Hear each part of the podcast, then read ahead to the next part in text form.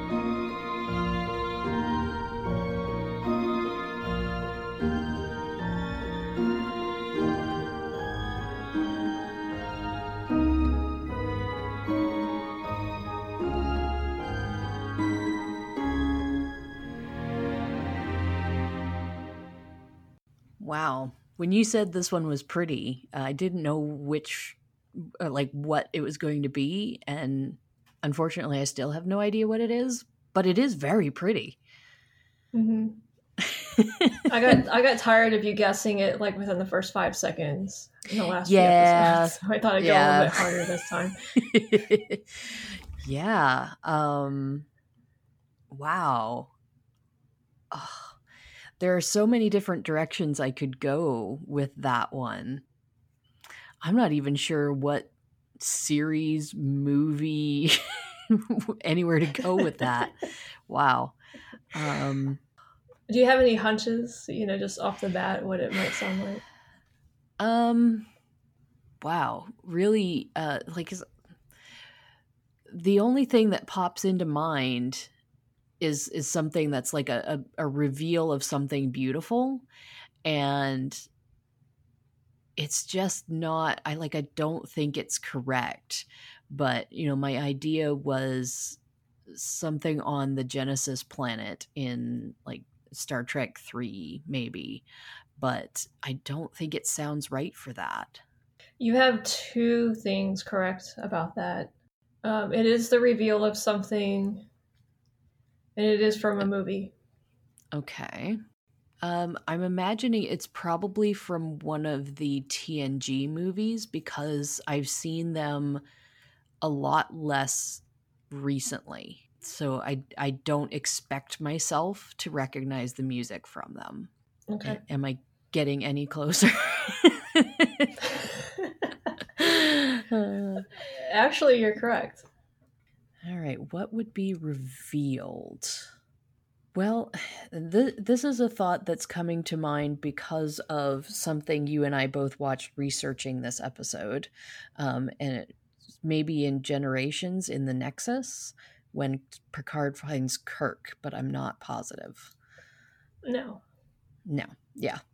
you know, I, it was a I. I knew that was what you were going to go to first. Yeah. Well, it it kind of it, it could fit the scene. Obviously it doesn't because that's not what it's from. But Right. um and like I said, we both watched the same uh YouTube video that referenced that scene.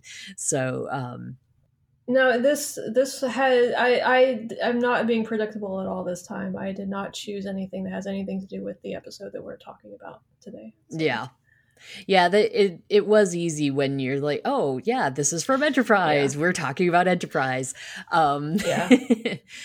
uh but uh yeah, uh, I'm so trying not to really draw this out, but I am just coming up completely blank. You know, if you could just get the movie, just get them, just Oh. name the movies.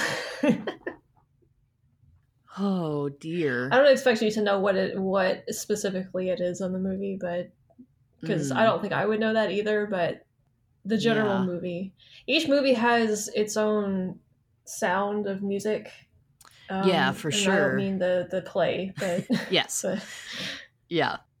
I mean, I, I could go down the list, but uh, my next inclination is to go to, to First Contact, but uh, no. I don't know why. Yeah. Um, You think First Contact has music like that? well, you never know. There there pretty, are uh, moments where, you know, where Picard is is showing I forget the character's name, but showing her the, you know, Earth from space and, and stuff like that. There are there are yeah. neat moments. Um Yeah. I mean, I already mentioned generations and you didn't say it was that. Um Mm-mm.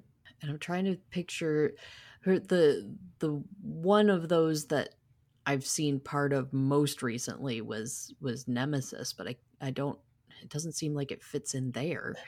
No, Ugh. it's the uh, last yeah. one that you're gonna get. yeah, exactly. I'm like yeah, and I, it's sad to admit I can't even remember you the can't remember the name. Yeah.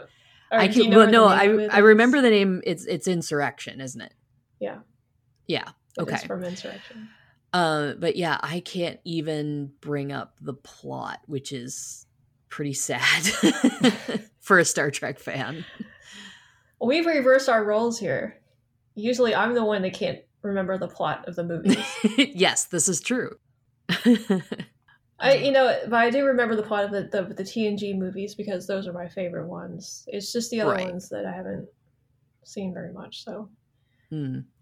And I guess I, I watched the uh, the original series ones quite a few times as a kid, and then watched them again recently. Um, you know, within the last couple of years, so uh, they're a lot more fresh in my mind than any of the rest of them. Well, the gist of insurrection, if you remember, is um, you have the Baku, which are these. Um, it's the Baku and the. Um, see, I can't remember the, the name of the aliens, but basically, there's a there's a duck blind set up on this planet because the Starfleet thinks that the Baku are this primitive pre-warp race, hmm and they're not actually. Um, they have this thing called metaphasic metaphasic radiation because they live in something called the Briar Patch that Mhm. allows them to live for hundreds of years, and um, so it's like a fountain of youth basically that Okay. they live on. And this is a culture that actually uh, was modern and had a warp at some point in technology and all of that, but they have shunned it basically in favor of this life, kind of like the Amish in a Mm. way. Okay. And uh, Starfleet didn't know that until the duck blind was ruined, basically, and the Baku discovered them, watching them. And Mhm. um, so Picard, you know, beamed down and found out that they were actually an, an advanced civilization that just chose to live a more simpler life. And Mhm.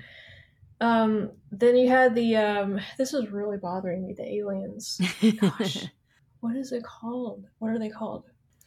Um, Unfortunately, I can't help Um, you. oh, the Sona. ah, okay.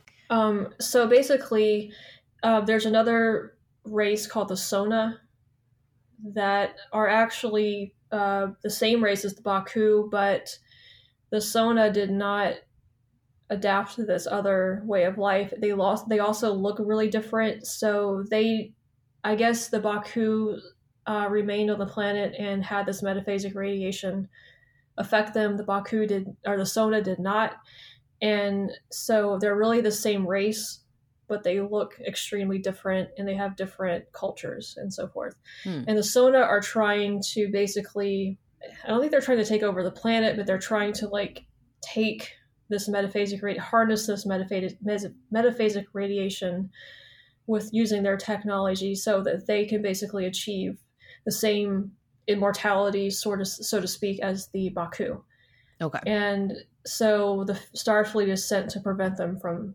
doing that, basically, because they they don't have the authority to do that. So, Right. um, so that's basically the plot. And Picard ends up like beaming down to the planet and leading the Baku, like evacuating their villages and all of this stuff because the Sona are attacking. And you know, Riker stays up on the Enterprise, and they deal with the Sona ships up there. Um, that's basically all that happens in the movie. It's not like it's not like this huge epic plot, but it has a lot of you know moral dilemmas of how much do we interfere, you know, and, and prime directive type stuff. So Yeah. It's very Star Trek. yeah, it people say that um, it's just basically like one long TNG episode Mm. because it has a, an episode vibe to it, which it really does. It's like a two hour TNG episode, basically. So Yeah. Which you a know, lot of people you- don't like it because I was going to say you you would think people would like it because it's you know TNG but bigger. Yeah, I guess they they thought it was boring, but Mhm. um, you know, to each its own. I liked it because Riker and Troi got back together. Yeah, so that's that's a real reason why I like it. So I don't really have that much of an issue with the plot. Um, honestly, I was just watching it like in the theater the first time I saw it. I was just like waiting for the Riker Troi scenes. That's all I really cared about, to be honest. yeah. So uh, well, thank you for refreshing my memory on that. And uh, I definitely, well, I mean, if I couldn't even tell you the plot of the the movie, although it was Yeah. sounding familiar again as you were you were telling me it, but yeah, I definitely could not pin down where that music comes from. the music from um, you know, the best music from the TNG movies is First Contact. It's Hmm. actually been used in a lot of other um, stuff that I've seen on like TV before. They'll use that soundtrack. okay. Um, this that's not Star Trek. Yeah. It's just like random stuff that uses the main theme from Star Trek for some reason. So it's really beautiful music. It's Mm. like you know how you just listen to some pieces of music that just brings like you start crying. Yeah. That's the theme for First Contact. Mm. And if you go onto like YouTube where they have it, you know, you can watch the video of it or whatever.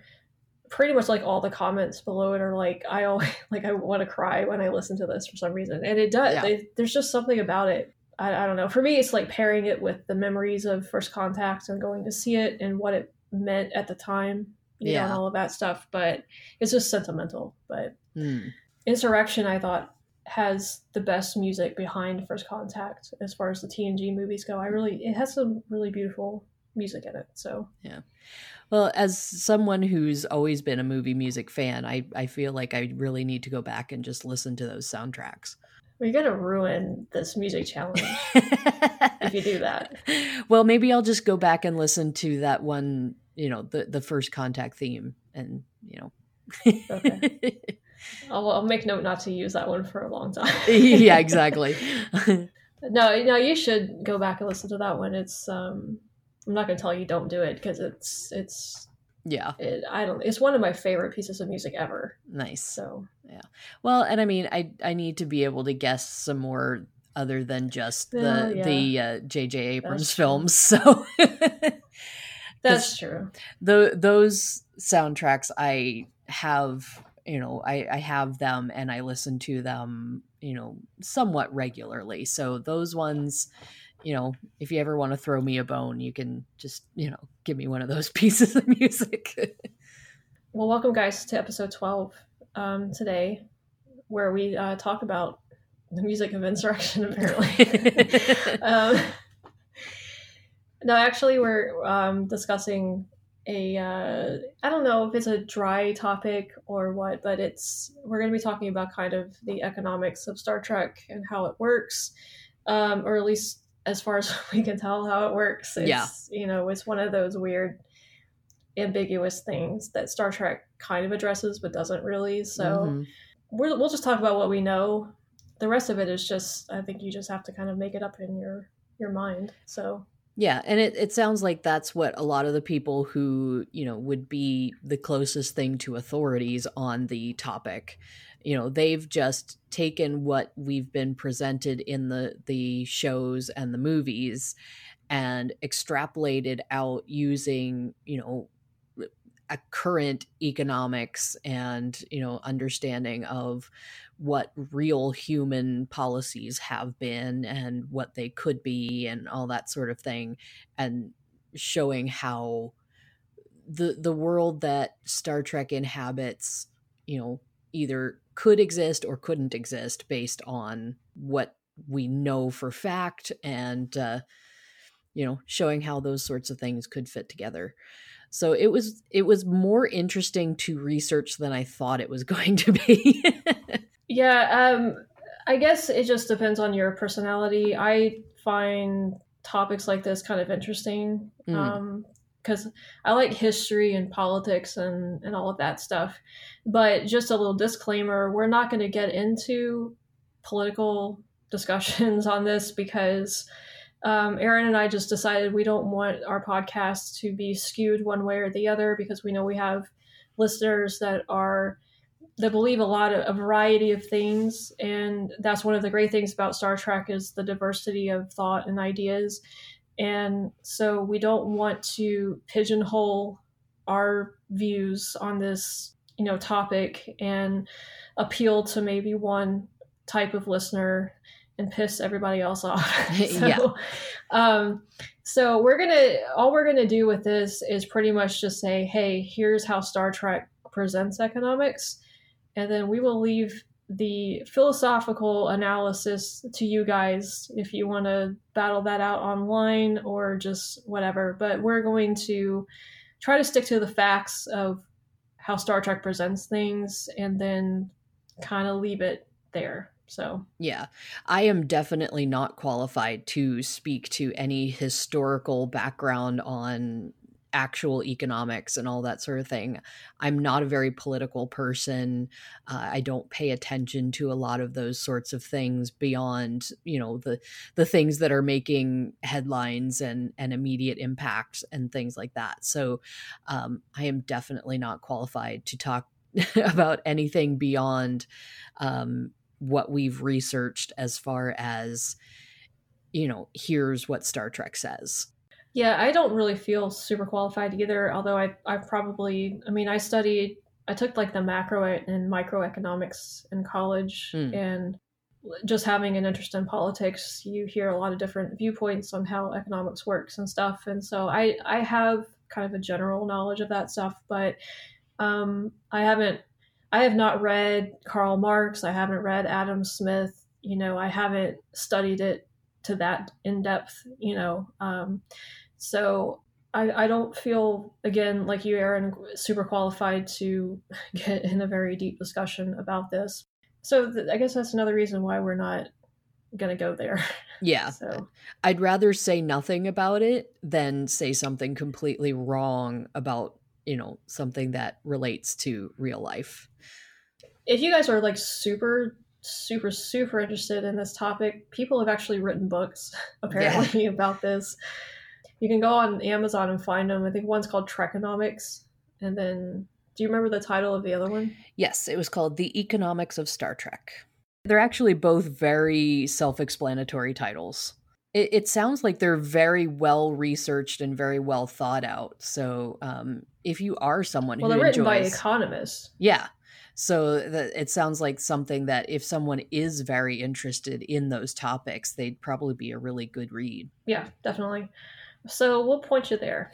yeah. you want to hear something beyond just the superficial conversation about this. Um, I suppose a lot of Star Trek fans already kind of know what we're going to be talking about, but if you're relatively new to the franchise, um, you might not know some of this stuff. So, I mean, I kind of learned a little bit with the research. Um, I mean, I I had seen pretty much all of the like examples that they gave. Yeah, this stuff. So it's kind of like I already kind of had a good idea with how things worked, but um, I learned a few new things. Yeah. So. So the first fact that I learned that I thought was very interesting is the the first straight up mention we have of Starfleet and the Federation not using money is actually in Star Trek 4, which I thought was was very interesting because of how much Star Trek had come before that. Uh, yeah, I thought that that was like an original series thing.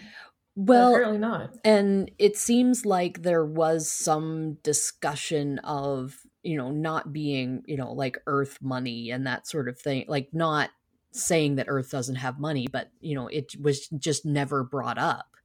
Um, and then, mm-hmm. you know, there were a couple of mentions of like a, a Federation credit as some sort of currency but the very first time we get someone saying, well, we don't use money, is actually in Star Trek 4 um, when Kirk is. Um, you know, Kirk and crew are walking down the street and they see someone buying a newspaper from one of the the automated vending machines, and he says, "Oh, uh, they're still using money. We might need to get some money."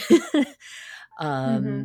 And then later in in the movie, when uh, he and the scientist are, are in the the restaurant and she says oh let me guess you don't have money to pay for this i guess i'm paying for this basically um, so yeah i thought that was very interesting that it took until then for the concept of no the federation doesn't use money to become solidified well that was around the time that they were developing tng as well and i feel like maybe gene roddenberry and, and people involved in star trek at that point were starting to get a little bit more serious about the world building of mm. star trek maybe because they had to come up with a bunch of stuff for TNG um, as well, and they could they carried that idea of you know no money through TNG for the most part. There are episodes where there are episodes in I guess every series where money is used yes. to an extent, but yeah, and that's it's it's one of those those weird things. So. Yeah, and that is something that, you know, in our research, they went on to say, well, you know, obviously we see Starfleet officers using money, but when when they say, oh, we don't use money, they mean within the Federation. So anytime they're interacting with another culture that does use money, they instead of trying to make that other culture, you know, drop the whole currency idea. They just have stockpiles of these kind of foreign currencies, basically, um, and use them. So you, we see that a lot, of course, in Deep Space Nine, where you know here's this station on the edge of Federation space, essentially, um, and they're interacting with a lot of different cultures. Um, and they are, of course, you know regularly using uh, gold press latinum and all sorts of things for trading. Well apparently they had to buy drinks at quark's bar right? Yes. Oh yeah. No quark wasn't going to give it to them for free.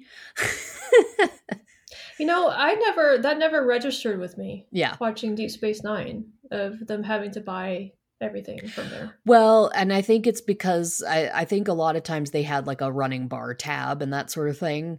Um, mm-hmm. And so eventually, but there were definitely times where, you know, they would be playing Dabo or something and, you know, they're handing over slips of Latinum and, and all this kind of stuff. So um, there, there are definitely instances of Starfleet officer handing money to someone else. So, where do they get the money from? Well, and that was one of the things that was kind of addressed in this video that you and I watched. Um, he mentioned, you know, maybe because I don't, I don't remember him mentioning that. um, he just said that maybe um, Starfleet keeps stockpiles of these currencies and then, you know, maybe doles it out as like a almost like an allowance, I guess, to officers who are posted in these places where they're going to be interacting with um, a lot of these cultures. Yeah, but how do you know how and when to give them what? Like it's. I'm sure they just have to to learn, you know, what is a reasonable amount and all that sort of thing. Um, and I, am sure there's also some um, instances of them actually trading goods for currency. So, you know, whether a Starfleet officer has an artifact from another culture or something that then, say, someone else wants, then they would you know trade that for currency.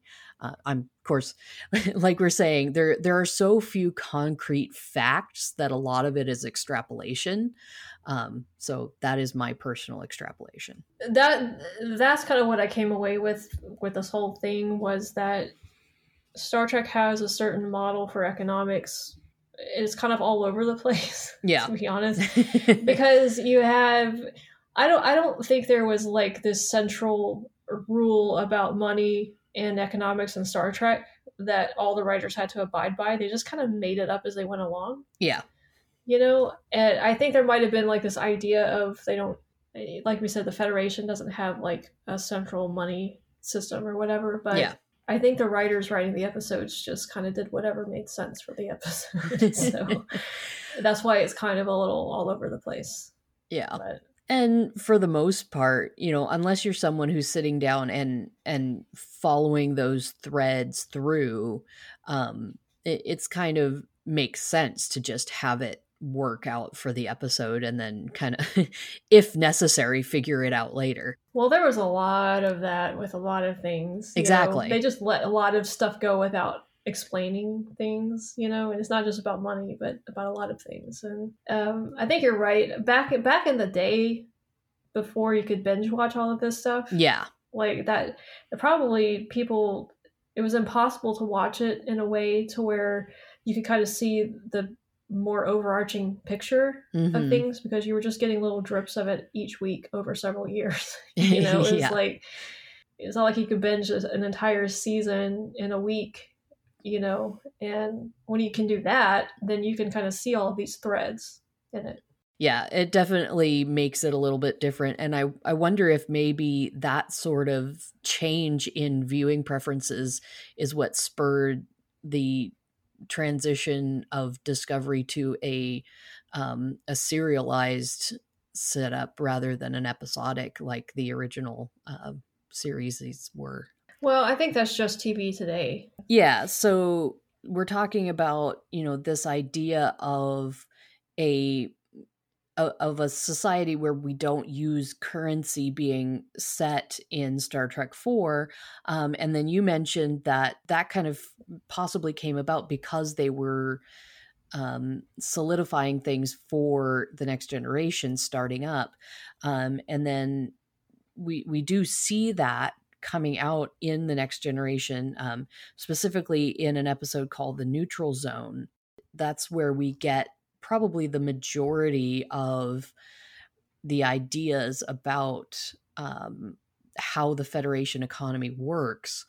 Uh, because this is an episode where some humans from Star Trek's history were found in stasis and revived, and they're trying to come to grips with this new society of having money not mattering. So you know we have this this gentleman who keeps trying to throw his weight around and saying oh i'm i'm rich i could pay you off or i could call my lawyer and have him you know attack you through the law and all this sort of thing. And uh, picard is basically trying to tell this guy well actually none of that matters uh, now mm-hmm. and basically you're going to have to adapt to this new system and yeah it's going to be difficult but there are also advantages to it you know we we talk a lot about star trek being a very utopian future idea and part of that is um, because of something that kept coming up in my research anyway is the idea of scarcity and how the star trek universe basically just gets rid of the concept of scarcity so you don't have people who don't have access to their needs.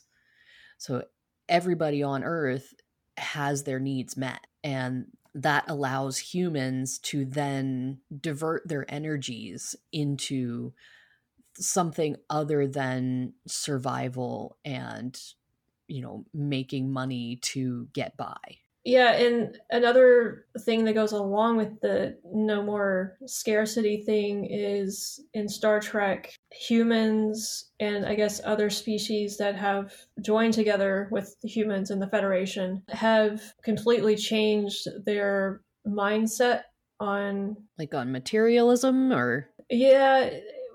Well, they've changed their mindset on materialism, but also in just benevolence mm. towards each other, I guess. Not that humans aren't today or anything, but yeah. um, what they're saying is in the 24th century or the 23rd century, people are just going to give each other things because it's the human thing to do, I guess. Um, it's, it's the, you know, they're not they're not greedy anymore they're not selfish anymore so humans have learned to cooperate instead of compete you know all of this stuff. And that is the only way to make this actually work. It's it's the scarcity thing is one thing but you then also have to have that mindset and approach mm. to things as well in order to make that work. So um so star trek presents humans being that way in the future.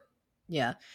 And that kind of goes along with something that I had never really thought of is that some people see the Star Trek universe as a representation of communism working. But then it, it was kind of presented as well, maybe it's not quite communism because there's still the idea of private property.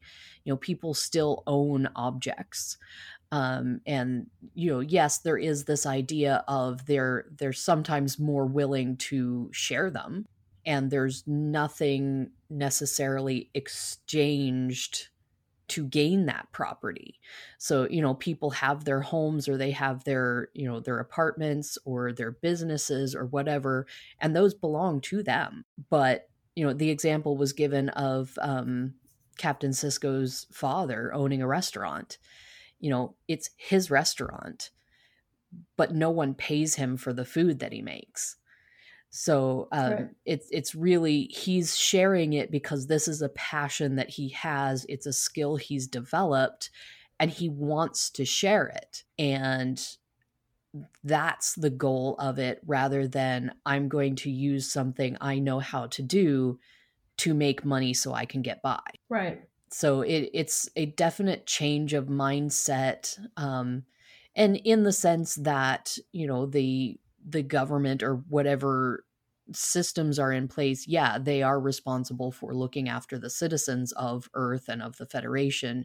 You know, they talked about healthcare being free, education being free, all those sorts of things. Um, and then the human focus turns to improving themselves, enjoying themselves, and helping others rather than just trying to survive. The Star Trek future seems to me to be a combination of a lot of different economic systems mm. instead of just one. I, I agree with you. I don't think just labeling it as communist is correct. It, it has more nuance, you know, I, philosophies in there. Um, there are aspects of communism yeah. in in star trek. There are aspects of socialism. There are aspects of capitalism. Mm-hmm. it's a combination of all those things. Um, so i don't think you can you know simplify it um, that way. So it's it's it's an interesting mix. Whether it would work in the real world who knows? Yeah. But, uh, in the star trek universe it um it seems to do fairly well. Now i mean not everybody of course they also made mention that not everybody in the federation is living the high life yeah. you know? Yeah exactly. There are worlds in the federation where people are impoverished and there are issues societal issues on those worlds. So maybe on earth mm. you know all of the problems have been fixed but you can't apply that to the federation as a whole that's apparently. that's true so yeah and that was something that i never really thought about until we started looking into this topic. I mean, it's funny to say that because so many episodes deal with, oh, well, we got to go help this colony because they're, you know, they're facing this medical issue or they're not able to grow enough food and so they're starving or so it, it's weird that I didn't put two and two together there. Um, but yeah, it's definitely when you look at okay, the Federation has this thing sorted.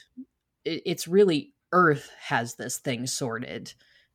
And mm-hmm. then mm. from there, they're trying to help out the corners of the Federation that that maybe can't stand on their own two feet yet. Um, right. But I thought it was also interesting that you know it's talking about not having to deal with scarcity and then bringing in that uh, issue of you know some of these colonies and things like that they do deal with scarcity. Um, there's mm-hmm. obviously a a limit to how much they've overcome scarcity because there are still some items that are precious. Um, you know they uh, the research we did talked about how uh, you know dilithium they still have to mine it because they can't create it. Um, you know, latinum is still a currency because you can't replicate it. That just seems bizarre to me. Yeah.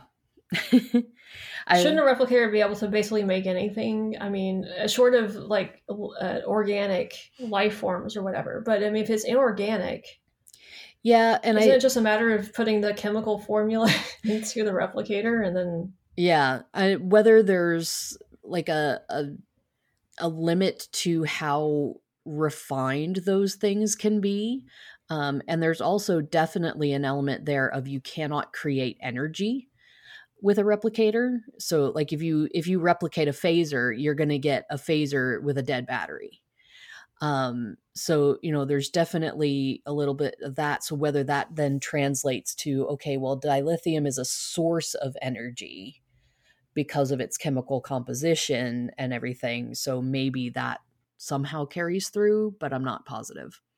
I don't know anything about dilithium crystals. I thought I thought that they were just like a I never really thought about it honestly yeah. as them being like a source of energy. To me, they just look like crystals that you just put in the warp core. I don't well, know what I was thinking that they did.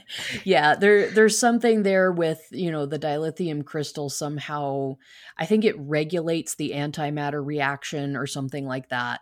So you have to have those two elements, you know, the dilithium and the antimatter um, to create the you know the energy in the warp core and everything like that um, at least okay, as, as far as i understand it mm-hmm. I am also not an engineer or a chemist, so I, do not uh, have much uh, basis for saying those things other than I saw it in Star Trek. I, I, mean, they show what dilithium crystals look like. They, they they're literally just like white crystals. Yes, like little white crystals. Um, so I I guess I just had it in my head that like I don't know why I never really thought through it, but mm. it's just like I was like okay, so they're just putting a bunch of like white rocks basically in the warp core.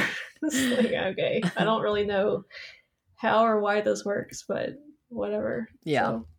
Yeah, and there was definitely a little bit more um, brought out about it in uh, Voyager because you know as something that you know they were able to throw as a problem in in Voyager's path was you know they start to run out of dilithium and they then have to either find some to mine or trade for it so you know there's mm-hmm. there are things like that where it's brought out you know they can't just create it with the replicator they have well yeah i mean i i, knew that yeah yeah it's just yeah just yeah. didn't know okay. why that was the case well yeah i mean it's just i'd never first of all we don't really know how replicators work no either so which we've already had discussions about so yeah well and that's one of the things that you know brings us back to this is fiction and so it's it's yeah. bound by the limits of the human imagination and so it's easy to throw something out there and say, oh, yeah, well, this is how it happens. But then mm. when you go back and analyze it to try and make it somehow work, that's when you're going to run into some of the the issues and it's the same thing with the economy you know eh, yeah. we've already mentioned how okay well that kind of sounds like it could work but not fully so how does it work? yeah, I feel like um, because this is, I mean, obviously this is a fictional show, and Gene Roddenberry, he uh, he molded the Star Trek universe to kind of fit his views on things and this this utopian future. And um, what you're saying is is absolutely true. It's just kind of like the technology. It's like interstellar space travel, the replicators, transporters it all sounds fantastic, mm-hmm. you know, mm-hmm. but when you really start digging down into it and how it's actually going to work, then you start hitting some walls, you know.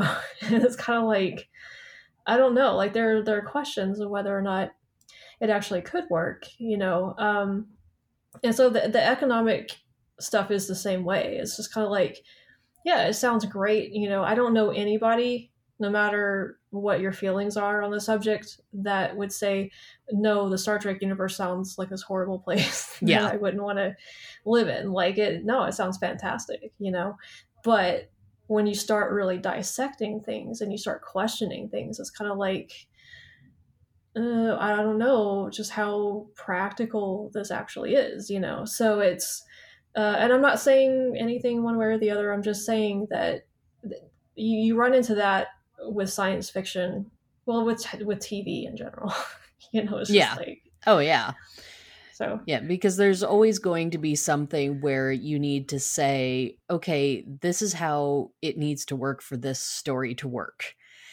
And then, you know, okay, maybe further down the road you're going to run into oh yeah, that thing that I said um it doesn't make any sense anymore, but I guess I'm kind of stuck with it. So here's an Mhm. explanation.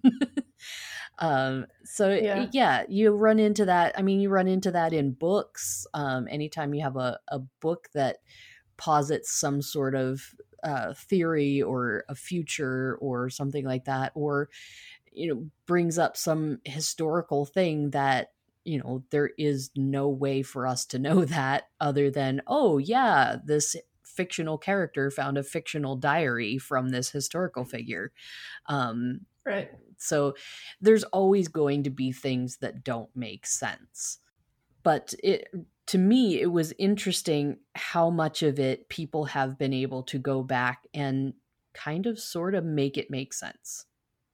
Well, uh, yeah, but again, that's the same way in with everything. You know, people can scientifically try to explain how a transporter works. You know? But then we were like having discussions. Well, what actually happens to you when you disintegrate into a bunch of atoms? You know, it's just kind of like, do you keep your consciousness? Do you lose it? How do you not die? You know, and all of this stuff. It's just, you know, it's one of those things you can kind of explain, but not 100%, you know? Yeah. So, um, but, you know, this whole ec- economic idea that Star Trek puts forth is one of the top reasons why people keep coming back to it Hmm. and why it's so successful. Regardless of whether or not the economics can actually work in reality, our current world is far from the utopian future that Star Trek presents. And like I said, it sounds fantastic. Everybody would love to live in that sort of world. And I think that's what attracts them to Star Trek is they can get lost in that utopian future and feel like they're there for a little while while they're watching. Um, and it gives people this hope and this optimism that one day humans will achieve those things and be like that. I'm a very pragmatic person, so I don't know, like, I don't know in a thousand years or a few hundred years what life on Earth is going to be like. Yeah. So I'm not going to say that it's impossible for human beings to ever achieve stuff like that. But I'm also very pragmatic and understand that it may not be possible, you know? And so I guess I try not to, to judge it. It is what it is Yeah. on Star Trek. And um, I, I just go with it because um, it's it's a nice it's a nice little world to escape to. Yeah, So- for sure. Well, and one of the things there is, you know, you said you have no idea what humans are going to be like in the future. And, and that's kind of the whole point of it is humans Mhm. change. You know, we Yeah. are creatures that oh yeah, we're very much creatures of habit, but we also have the capacity to change.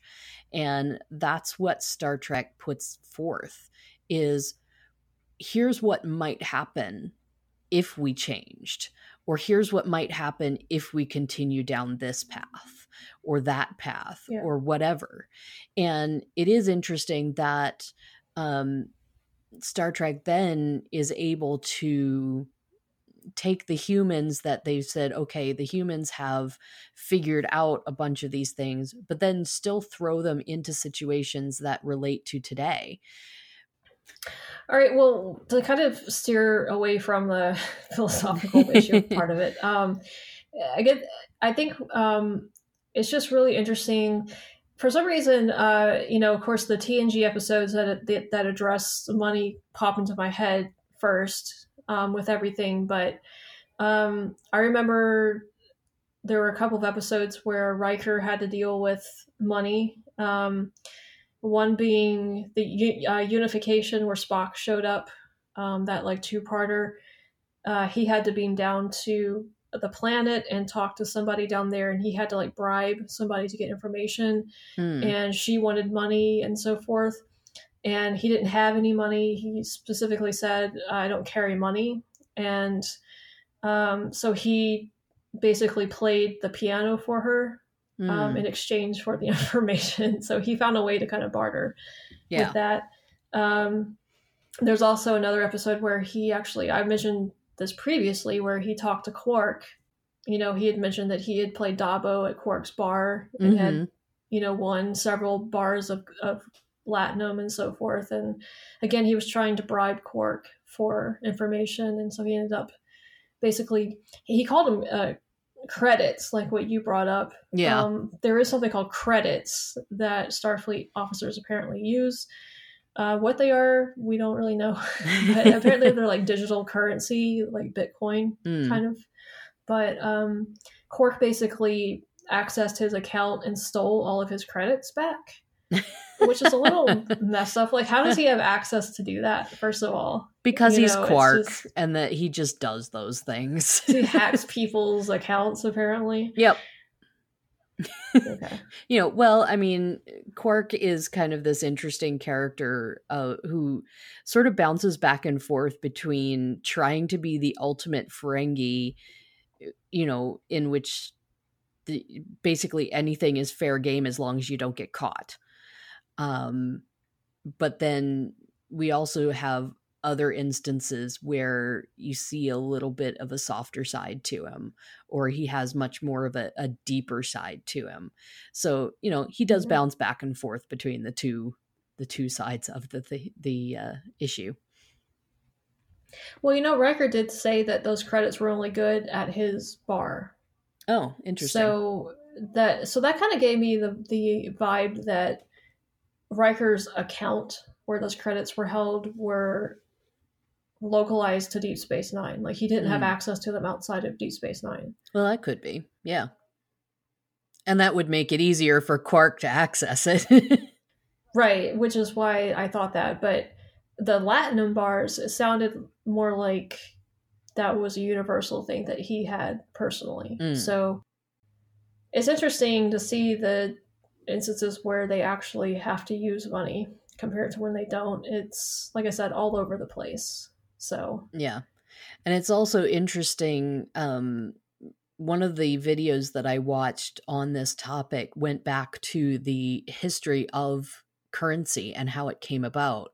Um, you know, there's there's kind of a couple of different um, origins of it, but the the one that struck me was actually an ancient Chinese form of bartering, in which people used um, replicas or representations of an item, almost like a promissory note, so that they were able to say, okay, if um, somebody wanted, um, you know, a a bolt of wool cloth, and they were willing to trade, you know, say that they're a a metalsmith and they're they're willing to trade a you know a shovel for this wool they didn't necessarily have to have the shovel already. You know they were able to bargain with the person who was producing the fabric and say i will make you an item that you want in exchange for the item that you're able to make.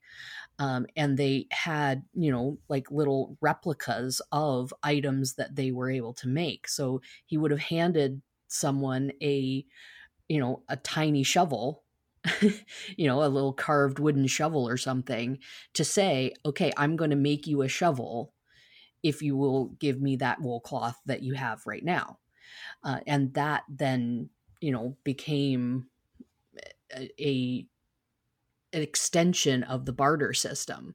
So to then extrapolate that out into you know currency as we see it today where the currency has is non-specific to an item but in a sense is is standing in that same position where okay if i walk into a store well i can't spin i can't weave but i can go buy cloth with money.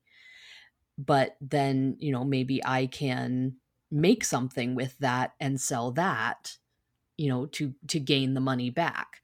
So um it was neat to almost get a history lesson while trying to look at the history of the future as well well, we do have in in um, Encounter at Farpoint, Doctor Crusher buys some cloth. mm-hmm. Um, so she's got some form of currency to do that.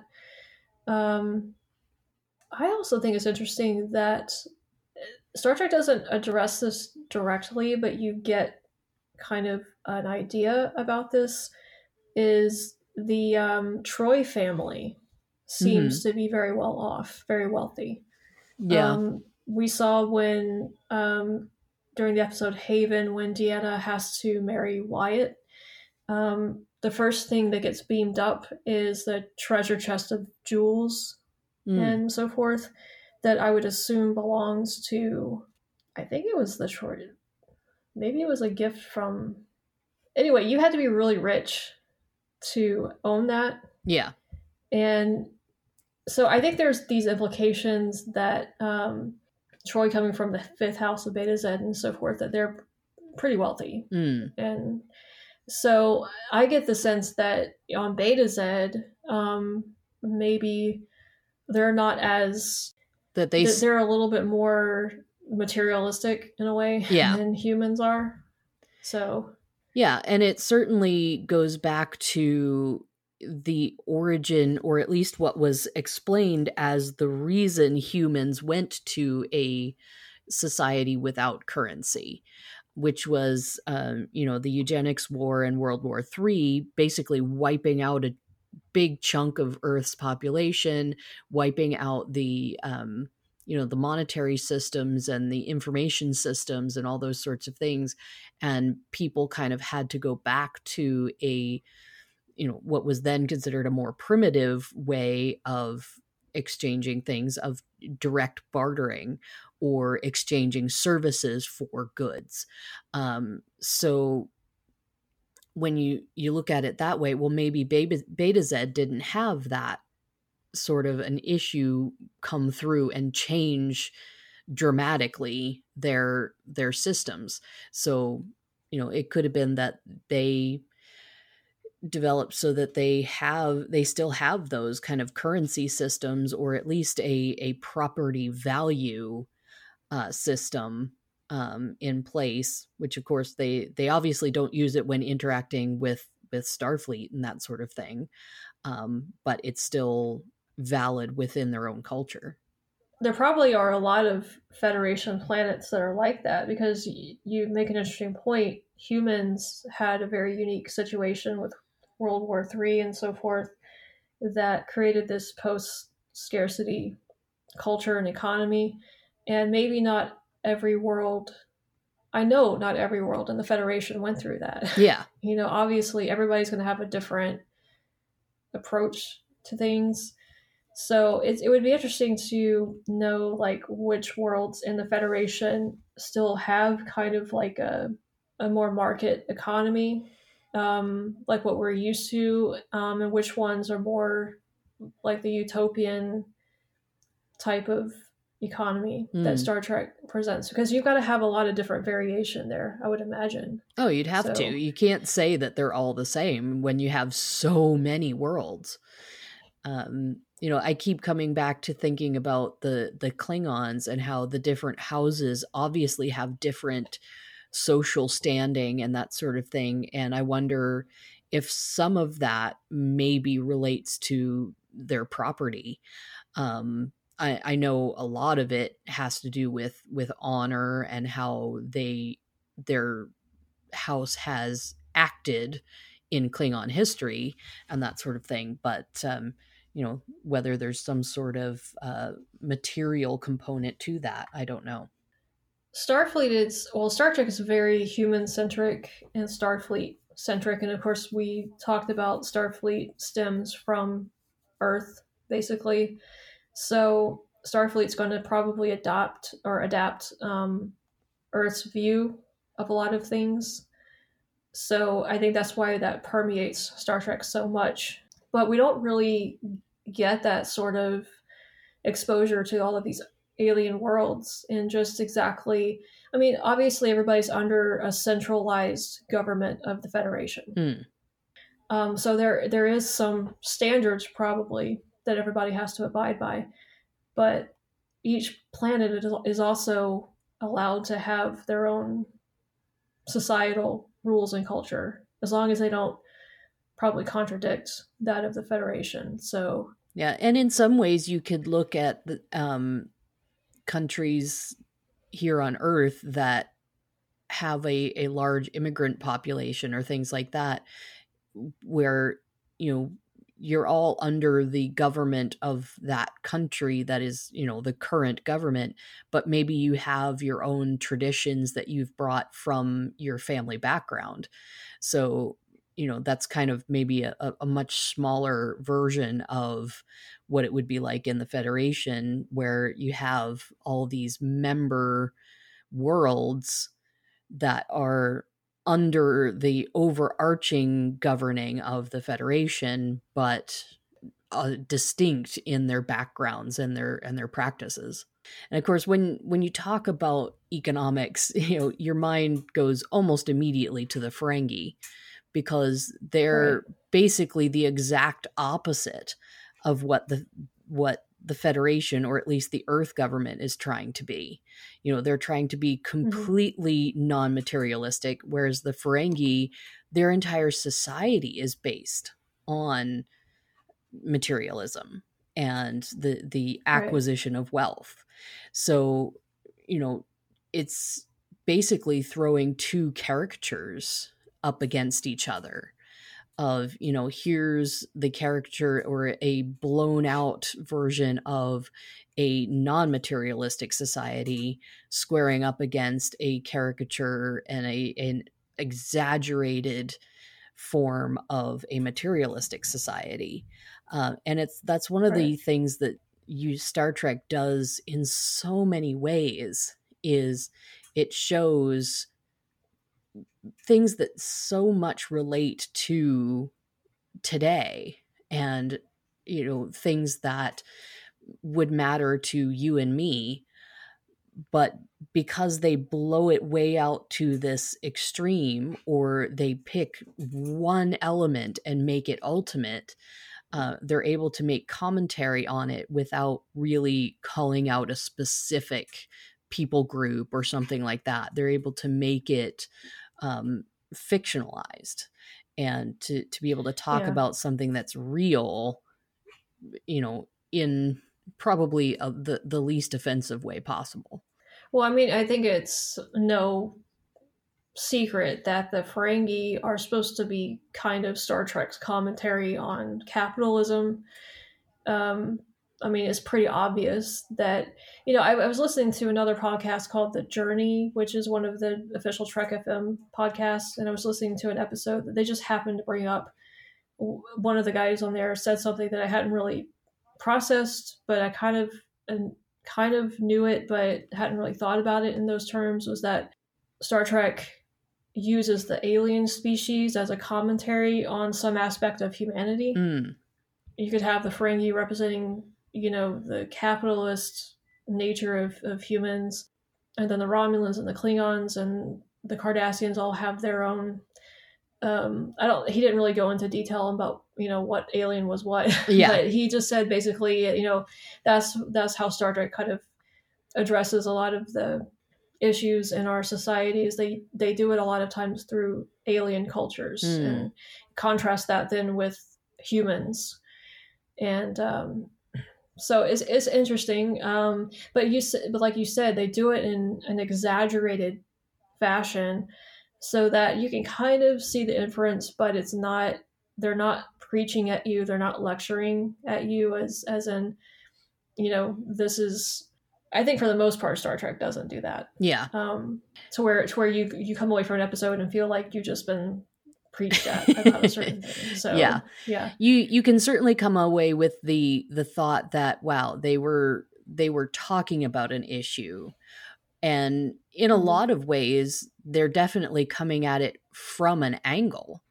You know, there it's mm-hmm. very much when you look, say, at the the issue of the Ferengi, it's very much we're supposed to think the Ferengi are extreme and you know that their ways are quote unquote bad and the federation way is is the way that's good um so Mhm. it does have an angle but it's not an Right. angle saying oh yeah i'm talking about you when i'm talking about the ferengi Well, yeah, but also at the same time, Star Trek doesn't totally demonize the Ferengi. no either you know so they leave it open you know so they don't completely shut out you know maybe a point of view or something. I, I find like i said they usually they do come at it with a bit of an agenda and an angle and it's obvious what that is most of the time. Hmm.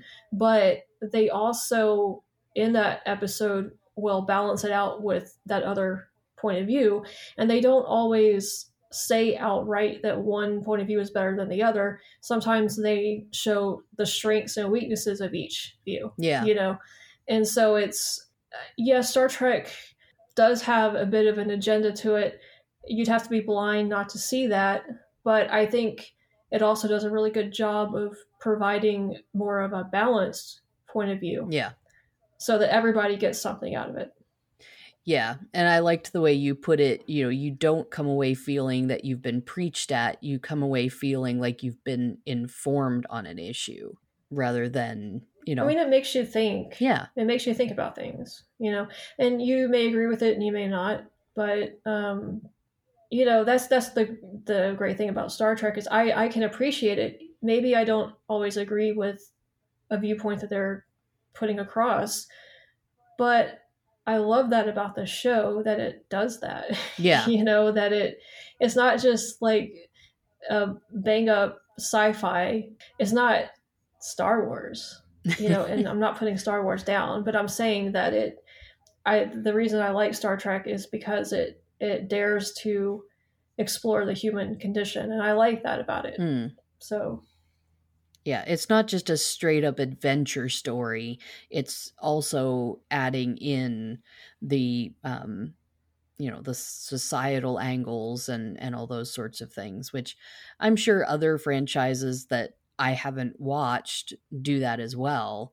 But uh, because Mhm. I've watched Star Trek, that's the one that I can talk about. well yeah i'm sure like i don't know babylon 5 and stargate probably do that stuff too but they're copying star trek I mean, let's be honest. Star Trek was the first.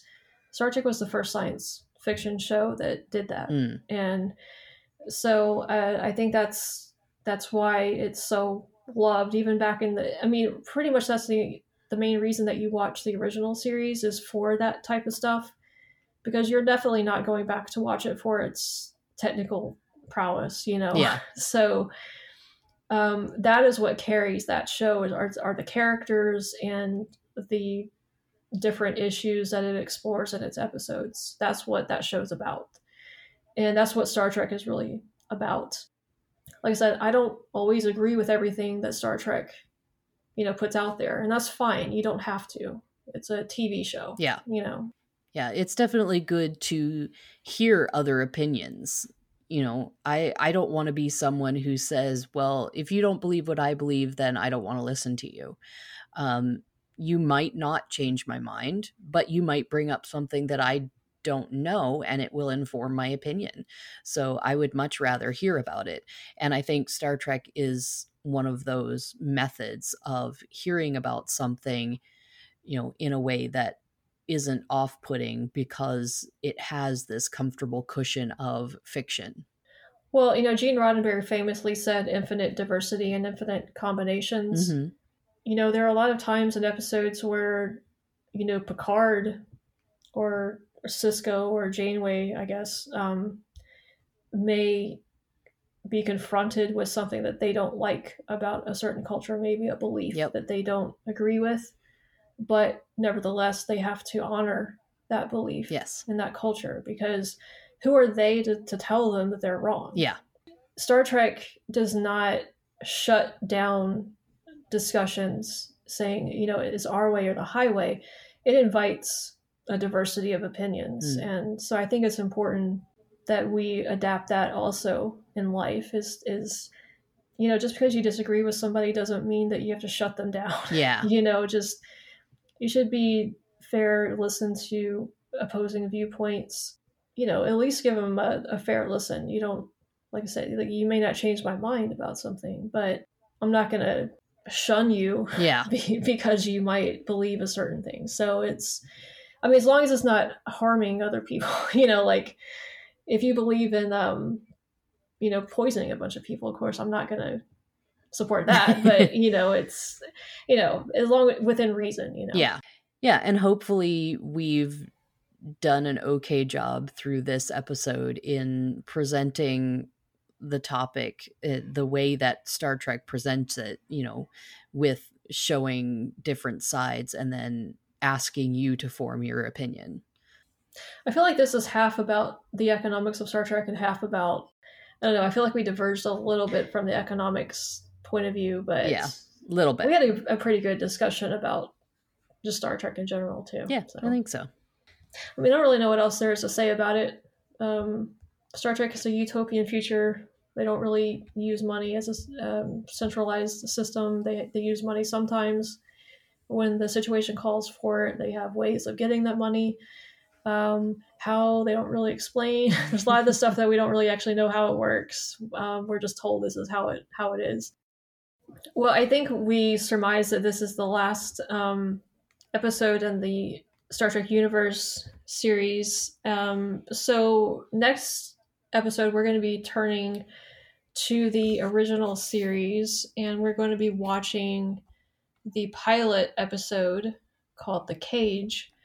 And we know that this is not the actual first episode of the original series. This was the pilot that, that never aired, apparently.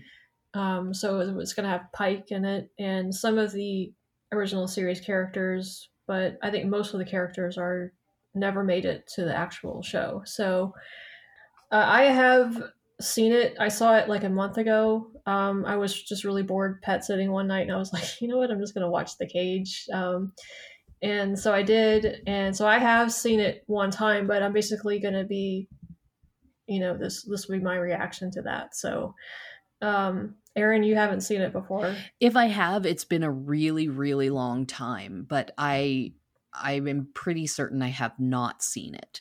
So um, I know a little bit about it because of you know hearing about the changes that were made between that pilot and what eventually became the first episode of the original series. Um, so there's you know a little bit of knowledge there, but not much.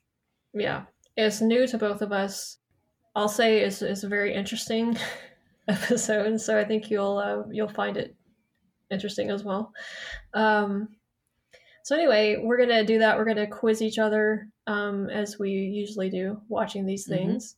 Uh, it'll be interesting to see how different of questions we come up with. Yeah, it seems like we really focus on very different things in these episodes. hmm Yeah, it's always interesting to watch Yeah. um, happen. So.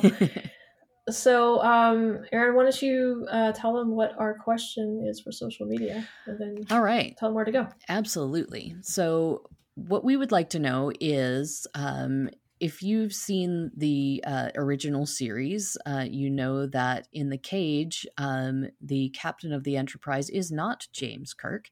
It is, in fact, Christopher Pike. Uh, so, what we would like to know is who do you prefer?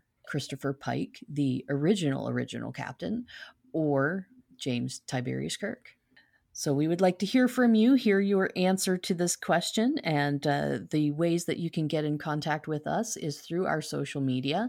Uh, you can go and find us on Facebook on the Tribbles and Transporters page.